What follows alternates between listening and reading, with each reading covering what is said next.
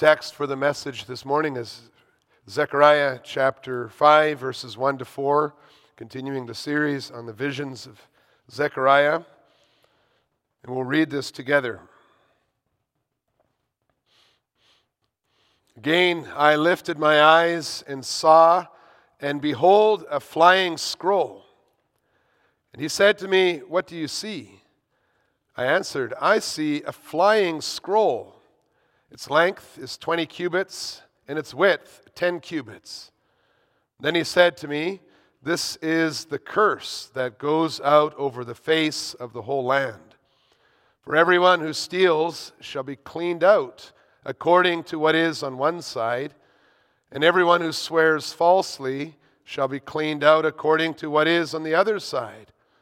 I will send it out, declares the Lord of hosts, and it shall enter the house of the thief and the house of him who swears falsely by my name. And it shall remain in his house and consume it, both timber and stones. Beloved church of our Lord and Savior Jesus Christ, the Jews who had returned from exile learnt from Zechariah's sixth vision, the one we just read, that one of the dangers of a monocultural, isolated congregation is that some sinful behaviors become so common that we stop seeing them. This is common also today. Sometimes it takes a visitor from another country or culture with fresh eyes to see the typical North American behaviors that really are sins that have become acceptable in most churches. The idolatry of of work, extravagant living, the use of alcohol or drugs, the generally accepted right to refuse to associate with people who are different than you, breaking some of the laws that we don't like, smuggling purchases or, or gifts because we don't want to pay duty on them at the border, gossip, worldliness in clothing or music preferences or, or films or priorities. You can think of other sins that we struggle with commonly here in North America. Other countries you go, you see, see different things again. And if children grow up seeing these sins as normal in the lives of Christians, and perhaps even acceptable as long as a person goes through the motions of giving money and taking the time to go to church twice on Sunday, well, the church soon looks a lot like the world in every respect except for Sunday. And then what happens is that there are some people who, who go to church not because they necessarily want to, but because they don't want to hurt God's feelings, or they believe that they are doing God a favor, if you can believe that.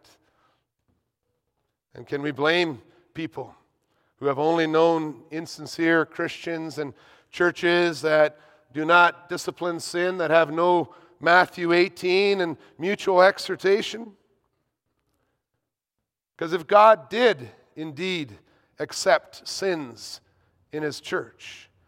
And if he did tolerate syncretism, this, this kind of compromise faith, and if he did smile upon the contradictions of hypocrisy, well, then we are right.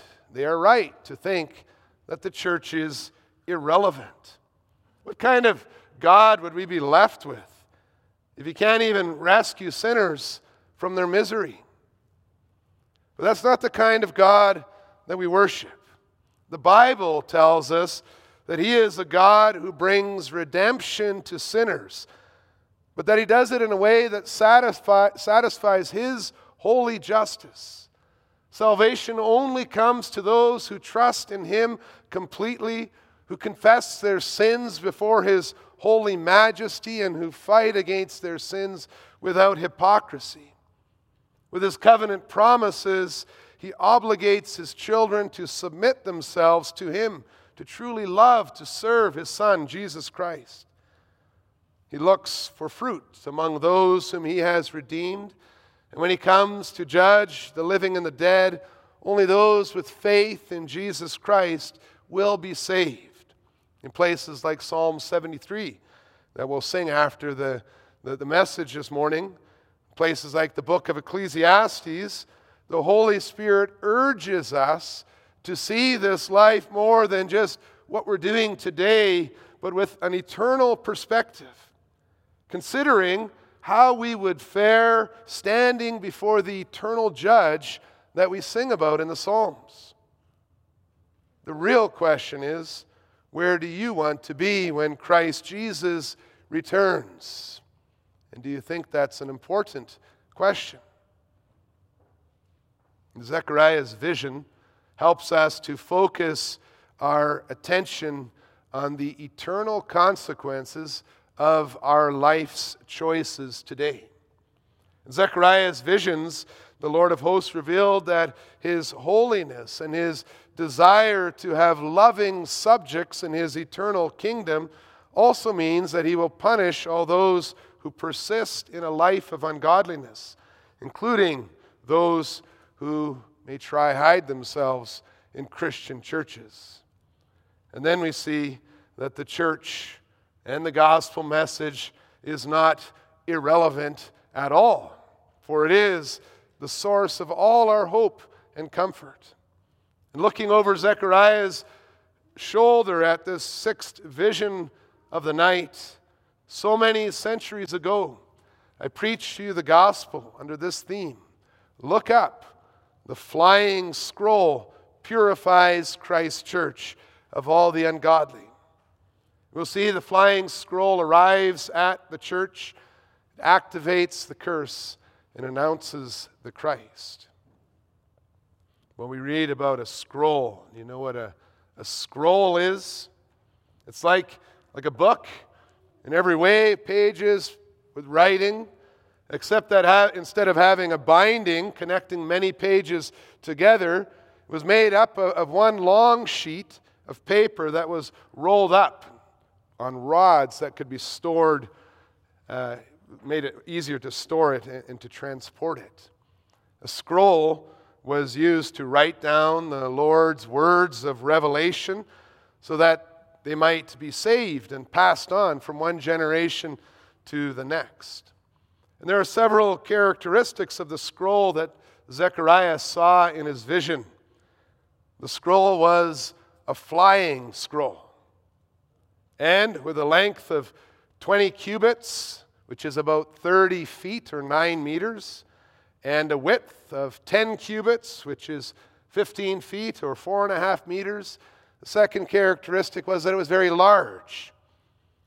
You can imagine 30 feet by 15 feet, just a big screen that we might have today about the, size of the front of this pulpit area that was flying through the sky. that it was flying confirmed that it came from the Lord. And his presence was visible in the sky for everyone in the land to be able to see it. Everybody could see the message without any distinction. And the great size of the scroll reveals that God had a very important and very weighty message that could not be ignored. Now, it's very striking that the scroll had the same dimensions as the holy place of the tabernacle. You remember that the holy place is the part of the tabernacle reserved for the priests. And after they had offered their sacrifices on the burnt on on the altar for burnt offering, they could, they could come in to the holy place, which was before the most holy place that was just reserved for the high priest. And so this dimensions of this scroll were the same as the place where, where purified priests could, could see the presence of the Lord symbolized in the lampstand and the table of God's presence, and where they had the altar of incense for, for their prayers. The scroll was the same size as the holy place on earth where the kingdom of priests walked with their God. God's message was intended for those people who were already tasting and seeing the goodness of God after He had redeemed them and came to dwell among them. The flying scroll of the curse arrived at the church. It was a message meant for the kingdom of priests. And the angel who was speaking with Zechariah explained that the flying scroll is a curse which is going out upon the face of the earth. We see that in verse 3. Right from the beginning, when God established his covenant, he always presented his promises along with curses for disobedience, for those who rejected his grace. You can think of, of Abraham and, and, the covenant made with Abraham in Genesis 15 when he had to walk through all those animals that had been cut apart. And then God said he would walk through them, and yet we see there that the punishment for disobedience was symbolized by the blood of those cut animals. The sacrifices and the, and the covenant, the covenant signs of circumcision and Passover they also included the shedding of blood so that people would never forget the curse of God that remained on those who refused his grace. And the punishments of droughts and disease and exile made it clear that the Lord was not joking about his holiness, that there were consequences, real consequences, for everyone who, who tried to run away from his mercy. Zechariah's sixth vision announces that God remains holy and that he's that he that curse would hover over the church as a constant condition. The fact that the scroll of God's curse is flying over the Reformed church in Zechariah's day is an important lesson for us today as we think about the holiness of our God covenant children are reminded that they should never take the blessings of God for granted, as if God owes it to us. Zechariah is called to remind the church of the absolute necessity of their faith and their obedience, even though they may have been born into the promises. The Lord Jesus would teach the same thing on many occasions during his ministry on earth as he warned the Jewish leaders that they should not assume that they were already in the kingdom of heaven. The passage we read in 1 Peter 4 also brings together these, all these Old Testament themes of judgment, beginning with the family of God, to encourage God's people not to live in their sins of murder, robber, robbery, or evil doing or meddling. You could see that in verse 15 of 1 Peter 4. Hypocrites must hear the warning. With an increase of knowledge comes an increase in our responsibility. Being delivered from slavery once, or being born of covenant parents, or believing parents in the covenant, and growing up in a church cannot me, uh, cannot be interpreted to mean that we are exempt from the need to humbly submit ourselves to the Lord our King and lawgiver. With the promises of the covenant also come the warnings of the curses for disobedience. Redemption doesn't mean exemption. Zechariah's sixth vision confirms that even after they return to the Lord once, the flying scroll of God's curse hovers above them, ready for action in service to the purifying fire of God's holiness. The flying scroll you see in the vision is activating the curse. Now, the curse of God is not based on some random ideas concerning what is right and what is wrong but rather it is based on the eternal standards of His holy law, which reveal the difference between joy and suffering and misery. The words of the interpreting angel make some allusions to the description of the ten words of the covenant. You could see that as you look at the description of the scroll, both clearly are going forth from God in heaven to redeemed people on the earth both the flying scroll and the law. Just as the commandments were written on both sides of the stone tablets, so also the flying scroll has writing on both sides. The particular sins that are mentioned in Zechariah's vision are a direct, a direct reference to the third commandment and the eighth commandment. And so they, they represented both the first table of the law dealing with our relationship to God and the second table of the law dealing with our relationship to our neighbor. And then the Lord draws the attention of, of his church in Zechariah's day to two particular sins stealing and swearing falsely by his name. Not because there were no other displeasing sins in their lives, but probably because these were particularly common church sins that were plaguing the well being of God's people at that time. You can see that if you look at, at Haggai. The people were giving more priority to their own homes than to the, the building of the church. They were, they were stealing money for themselves, the cost of serving in God's kingdom.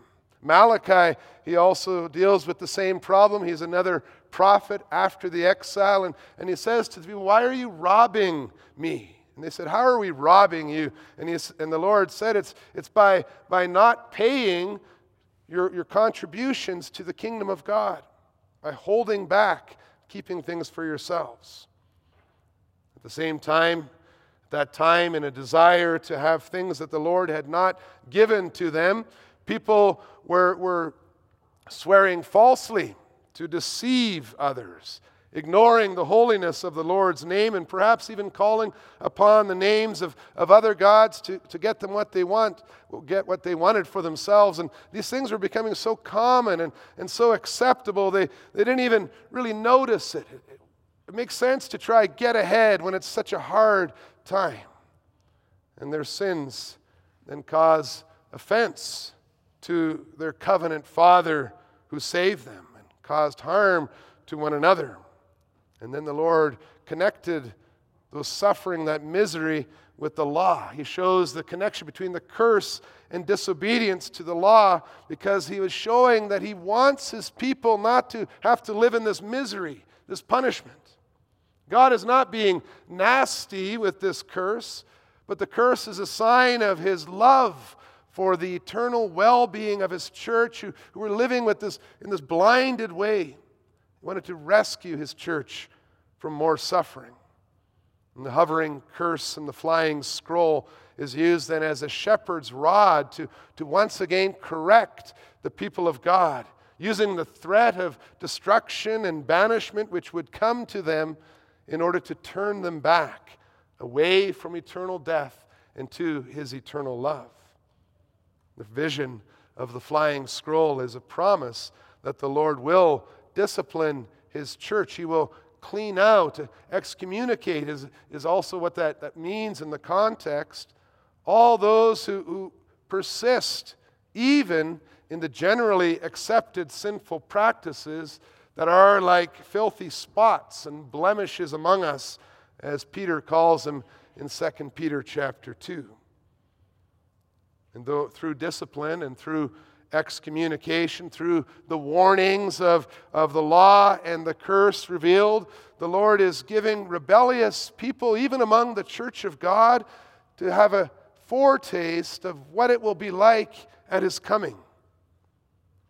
They have a foretaste of His coming judgment in, in His words so that they still have time to repent.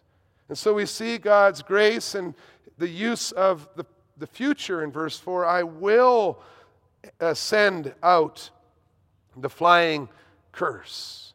And he says that curse will enter the house of those who persist in sin against him. And we see God's grace not only in, in the warning, but also in his decision to be patient to give time to the sinner. He will not act immediately. He says that, that that curse will remain in his house, it will abide there for some time so we can begin to see the consequences. And we see God's grace in, in confirming that there is no way out, that there are no loopholes for those who want to remain in their sins. He says this will certainly happen. Those who persist in their sins, whether under the cover of a hypocritical church membership or not, they will face eternal consequences if they do not repent. The Lord is very clear in that message through Zechariah. The evildoer will be cleaned out from the kingdom which God is preparing, which will be pure. Revelation 14 confirms that this warning isn't just something from the Old Testament. It's something that, that continues to, to stand and hover above us today. So that also today we don't mock the holiness of our God.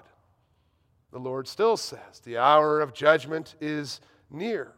Those who choose the beast over the lamb will drink the wine of God's wrath. They will be tormented without rest, day or night. Revelation 14, verse 9 to 11. It's the equivalent of having your home, your place of rest, destroyed. Again, this announcement is a warning to the ungodly.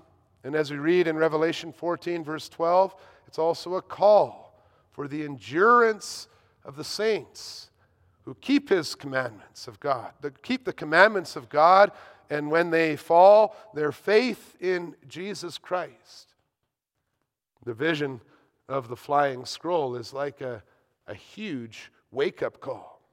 Like the, the law, as it serves as, as a mirror so that the church can, can really see and understand what the problem in their lives are, to, to examine ourselves. And the Lord may be using this vision this morning to wake you up to think about the serious consequences of holding on to those sins that you, you love so much that you don't even want to talk to about others about. The sins that have become a part of your daily life.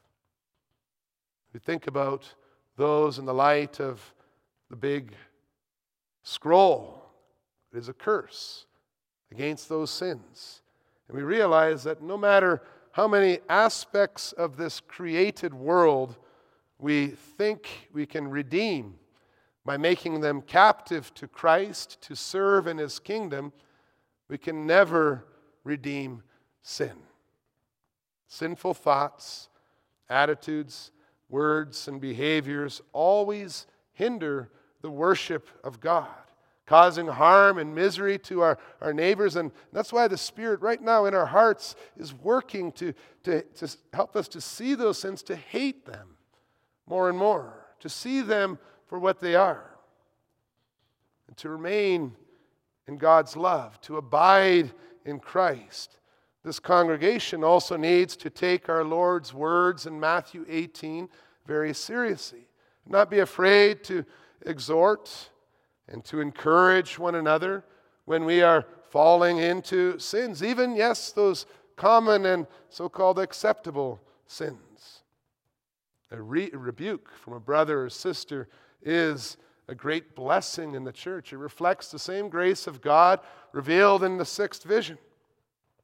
True love is being willing to confront sinners so that they may repent and see instead of the misery of their sins, the, the shining grace of God, and the forgiveness of all our sins in Christ. For God's law and his curse, they always drive the sincere Christian on their knees to Jesus Christ. The flying scroll announces the Christ. And so look at your own life. Look at how that vision is working right now in your hearts and in your lives. When you look up and when you see that flying scroll of God's curse, how do you respond? When the Holy Spirit is working in your hearts, you will see very clearly how much God hates sin. You will see clearly how dangerous it is for you to love your sins more than you love God. You will realize that, that hiding sins or expecting, accepting sins or, or respecting sins in your life or in the life of, of any of your brothers and sisters is not a good way to show love. You will realize that your Christian faith is not some kind of joke, some irrelevant activity in your week. It's not just a matter of, Uh, of, of claiming forgiveness for sins that we don't hate and fight against, simply to keep God happy. You'll start to see your absolute need for God's mercy toward you. Begin to understand that your Christian faith is, is actually the most relevant and the most important and the most happy and the most hopeful thing in all your life, both in this world and, and in the next. The gospel proclamation of God's grace to you in Jesus Christ and its regular application to your life will be the highest joy. And you will see the urgency of a true and living faith in the triune God, whose arms are open to receive every repentant sinner. Everyone who, who repeats what that curse is pointing out and saying, Yes, I have been stealing. Yes, I have been swearing falsely. Yes, I have lived with idolatry in my life.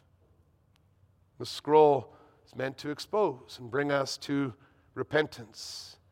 And it's given in the context of, of all the other visions that we went through gracious promise upon gracious promise. The, the mediator and the myrtle trees, the, the clean clothes in Jesus Christ, the, the church without any boundaries, the, the Lord reaching down, promising salvation with promise after promise. And then he says, and, and don't miss out on this.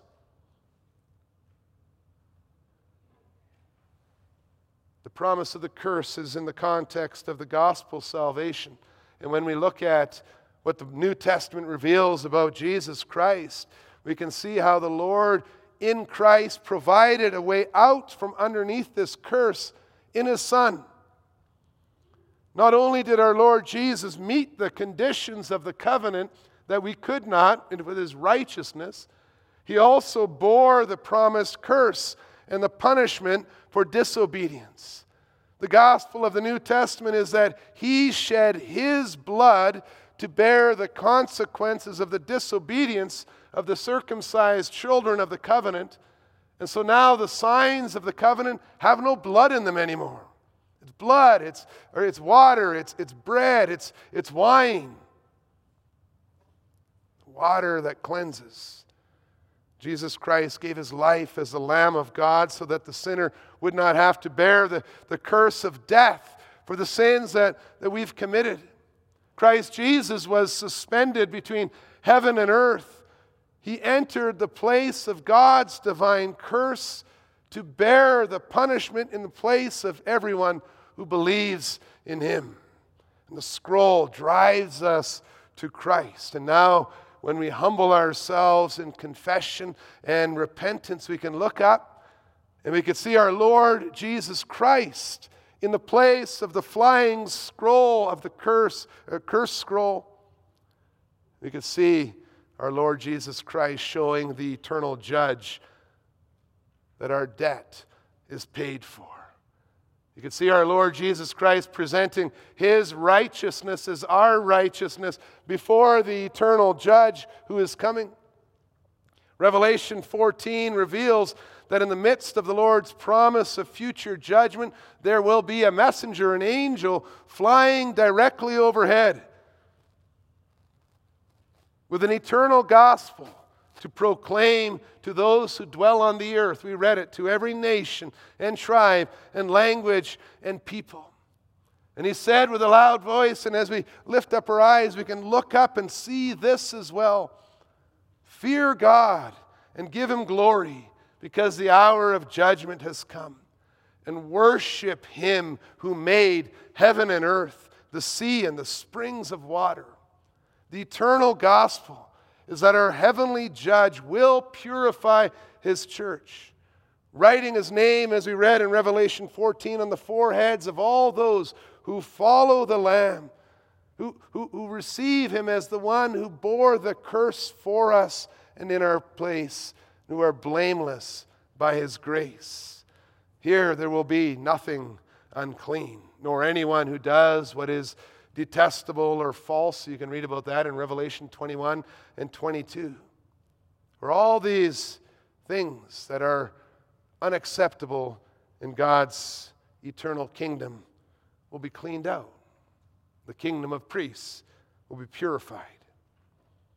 And so, brothers and sisters, when you look up and see the flying scroll of God's curse hovering even above your life, even above your home, even above this church, do not doubt the seriousness and the power of God's word, but, but see also the gospel that Christ has borne that curse for everyone who believes in him. And then we see that bowing our knee before Jesus Christ, confessing our sins, and receiving his grace, coming to gather and do this together with other believers, that's not irrelevant. Being a member of Christ's church is not meaningless, just an outward activity to maybe keep God happy. If you want to talk about meaningless things, it's, it's really not worth it to hold on to your sins. No matter how acceptable they may be or how hard it is to, to fight against them. And then we see that in Christ we can experience God's grace. The next vision will tell us how the Lord helps us to remove those sins out of our lives. But don't be deceived by the lies of the world. Don't be deceived by the hypocrisy of so many church members. Do not be deceived by the lackadaisical attitude of untested faith. Believing in Jesus Christ, confessing your sins, repenting, and receiving forgiveness is a matter of death and life, eternal death or eternal life. And so we praise God for his purifying work and its eternal, wonderful consequences for us, the purified church in Christ. Amen.